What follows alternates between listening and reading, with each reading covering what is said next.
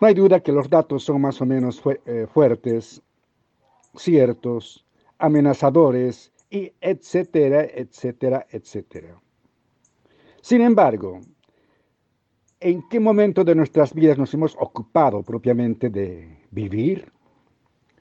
¿En qué momento nos hemos ocupado realmente de la libertad, de la paz, del amor? Normalmente, pura teoría, pura palabrería. Y de acción, bueno, cada acción una reacción contra todo aquello que no nos gusta, que no se acepta, que nos rechaza, etcétera, etcétera y una serie de situaciones plena y totalmente egoicas. La amenaza está en ciernes. Peligra medio mundo o más de medio mundo. Pero hace unos tres meses, ¿a quién le importaba? De modo que lo que importa realmente ahora es el hecho de apreciar la vida que tenemos buena, regular, mala, etcétera, pero es vida. Para muchos es obvio. Hay privaciones, dolor, llanto, enfermedad, muerte. Para otros solamente expectativa. ¿Qué sucederá? Y para todos, o casi todos, simple y llanamente sueño. Un dormir profundo. El héroe de las pesadillas se llama coronavirus. Todos a soñar con ello. Dejen al coronavirus tranquilo. Si los amos del mundo van a realmente obrar de tal manera que hagan de nuestro planeta Tierra, de su llamada humanidad, simple y llanamente, un gran antro de esclavitud, será porque nos lo merecemos. ¿Para qué preocuparnos? mientras tratemos de vivir de la manera más libre posible, más positiva, más altruista, más pletórica de amor. Ya lo dijimos. Tratemos de ser felices. ¿Cómo en estas circunstancias tan desastrosas para la humanidad pretender todavía ser felices?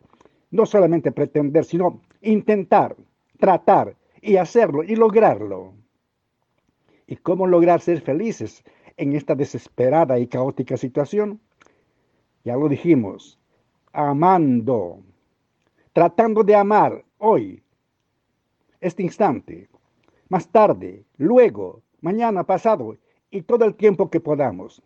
Tratemos de amar más y mejor. Tratemos de amar a nuestro prójimo más que a nosotros mismos. Brindémosles todo lo que podamos. Lo más importante, lo muy importante y lo importante, o por lo menos, si es posible, lo necesario. Demos amor, vivamos el instante, no soñemos, dejémonos de pesadillas, de miedos, de cobardía. Tenemos, reitero, lo que nos merecemos, de modo que, si hemos luchado por nuestra libertad, vamos a permanecer libres y si merecemos realmente la libertad en un estado de esclavitud y dependencia tal que se avecina, si merecemos realmente, seremos libres. ¿Pero por qué? Porque lucharemos por ello. Pero si no podemos luchar, al menos contra todo este grande sistema, por lo menos luchemos contra aquel enemigo a quien es posible vencer, derrotar nuestro propio ego. El ego tiembla, llora, reniega, se lamenta, se oculta, se desespera, se enferma, etc.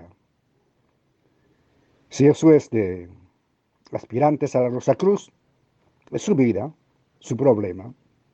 Pero si realmente esa actitud corresponde a los aspirantes de la Rosa Cruz, eso no es Rosa Cruz.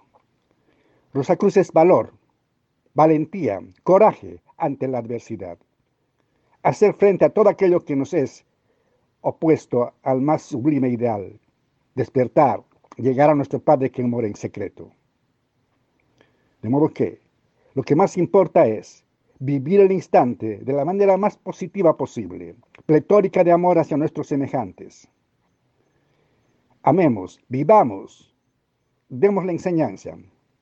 Y si viene lo peor, os esperaremos con el pecho al frente, listos para recibir esas balas psicológicas para hacer frente.